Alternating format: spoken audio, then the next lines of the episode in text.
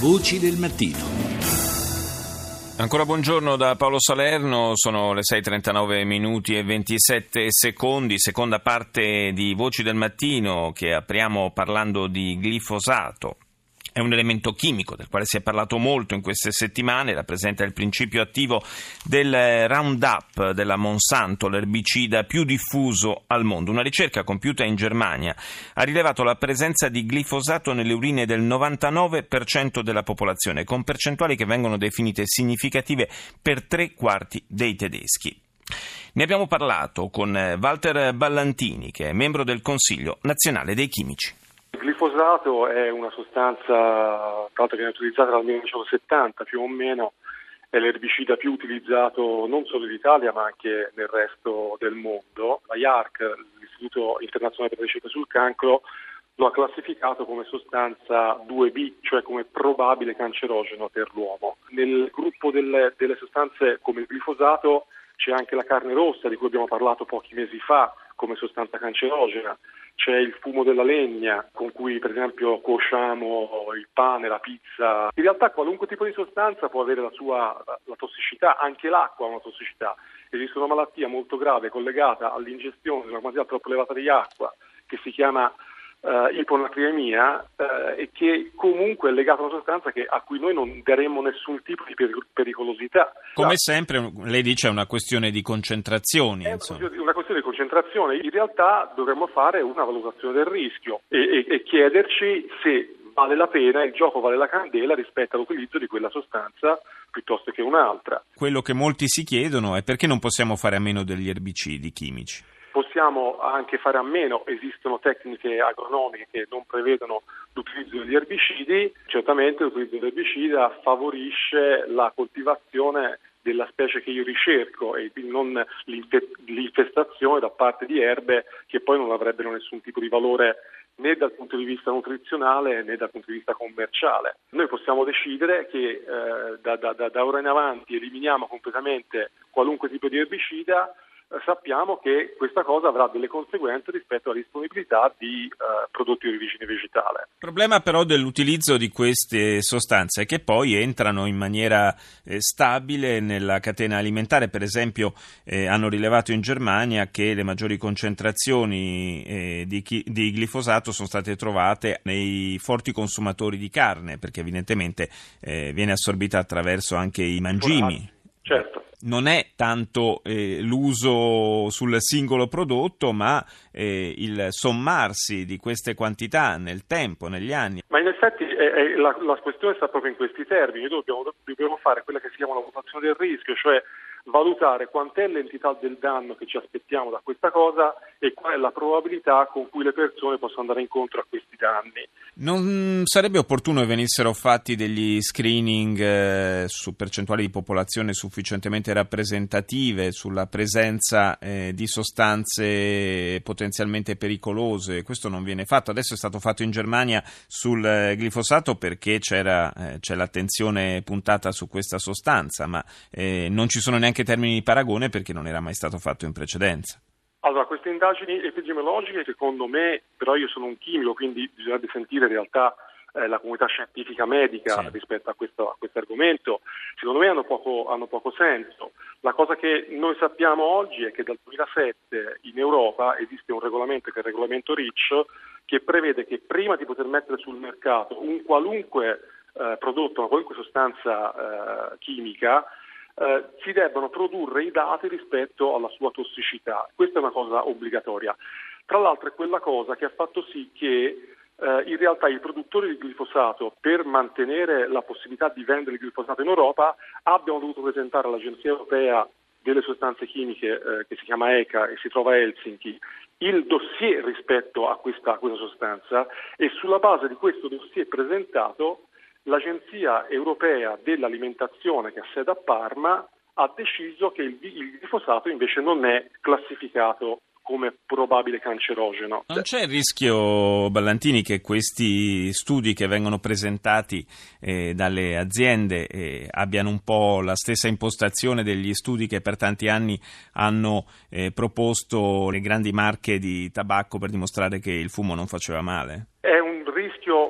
Reale quello che lei sta, sta dicendo. Eh, è anche vero che eh, gli stati, le, le, comunità non hanno sufficiente, sufficiente quantità di, di, risorse economiche per fare la ricerca su tutte le sostanze che sono immesse sul mercato. Dover fare, eh, far fare allo Stato, far, far fare con, con, i soldi diciamo, dei contribuenti eh, studi su 150.000 sostanze è una cosa poco praticabile.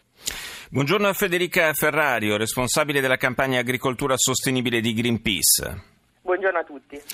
E non so se ha seguito queste ultime battute dell'intervista a Walter Ballantini. Insomma, le, le, regole in Europa sono tali per cui per sapere se una sostanza può essere dannosa per la salute delle persone eh, si applica un po' la vecchia regola del chiedere all'oste se il vino è buono.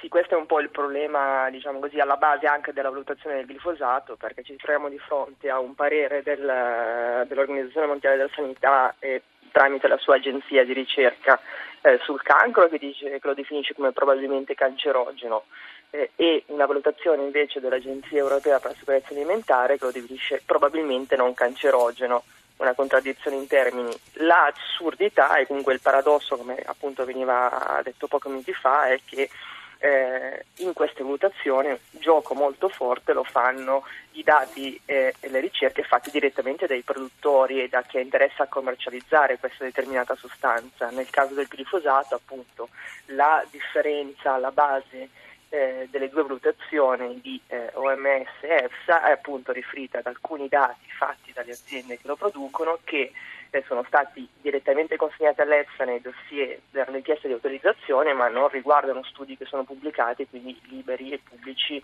eh, in letteratura e quindi c'è proprio una, un problema alla base di, di queste valutazioni.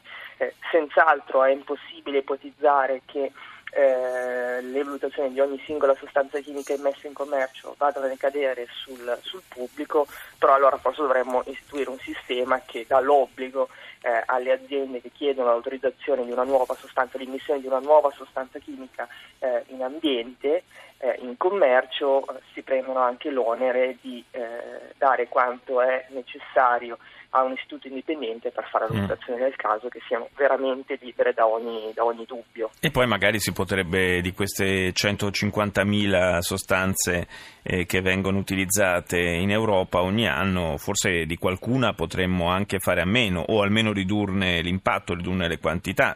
Noi leggevo ieri su, eh, su Le Monde eh, un, eh, un articolo nel quale con allarme si segnalava ad esempio l'aumento vertiginoso, quasi il 10% in più da un anno all'altro dell'uso di pesticidi in Francia, paese che è diventato il eh, detentore del record di pesti- dell'uso di pesticidi in Europa. In Italia come siamo messi?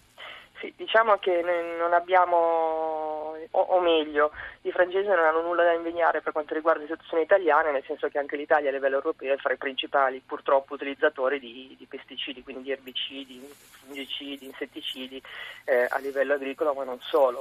Cioè, purtroppo ci troviamo di fronte a una vera e propria tossicodipendenza da queste, da queste sostanze. Abbiamo una, eh, ormai una, diciamo così, un uso regolare di queste sostanze durante la fase culturale, durante la nostra agricoltura e eh, vengono applicate un po' durante tutta la stagione di crescita anche senza un eh, diciamo così, un pericolo o un bisogno determinato, ma più come una prassi, quindi vengono fatti trattamenti secondo un calendario che viene stabilito a monte, indipendentemente dall'utilizzo dalle necessità eh, di questo trattamento. Quindi abbiamo ormai eh, diciamo così, assodato una, una, pratica di utilizzo di queste sostanze che nella realtà è diventata insostenibile.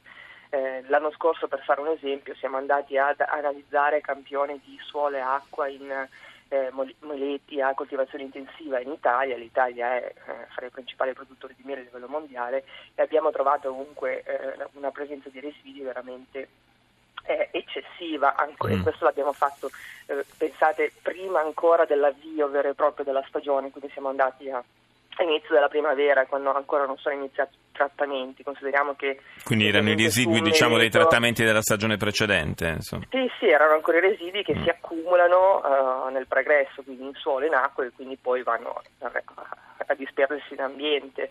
Ma eh, ripeto, purtroppo è una pratica comune che Poi eh, agli occhi del consumatore forse risulta meno, meno visibile perché quando poi andiamo a verificare i prodotti in commercio eh, una buona parte ha, eh, sono la stragrande maggioranza comunque valori di residui che sono al di sotto di quelli che definiamo limiti legali, ma ci sono, quindi abbiamo proprio un passaggio dal campo al piatto che è certo, continuo e costante certo. che va a accumularsi nel tempo. Giusto per, per correttezza, prima ho detto la Francia è il paese in Europa che usa più pesticidi, in realtà mh, mm, mi correggo è la Spagna, è la Francia al secondo posto, ma insomma non cambia, non cambia di tanto la valutazione. Io no, ringrazio... Riguarda più che altro riguarda anche la, il numero diciamo, di la vastità di ettari a disposizione. Cioè, ah, certo, il numero di, certo. di sì, chili per ettari eh, cambiano, cambiano Naturalmente, giustamente, giusta osservazione. Grazie a Federica Ferrario, responsabile della campagna agricoltura sostenibile di Greenpeace.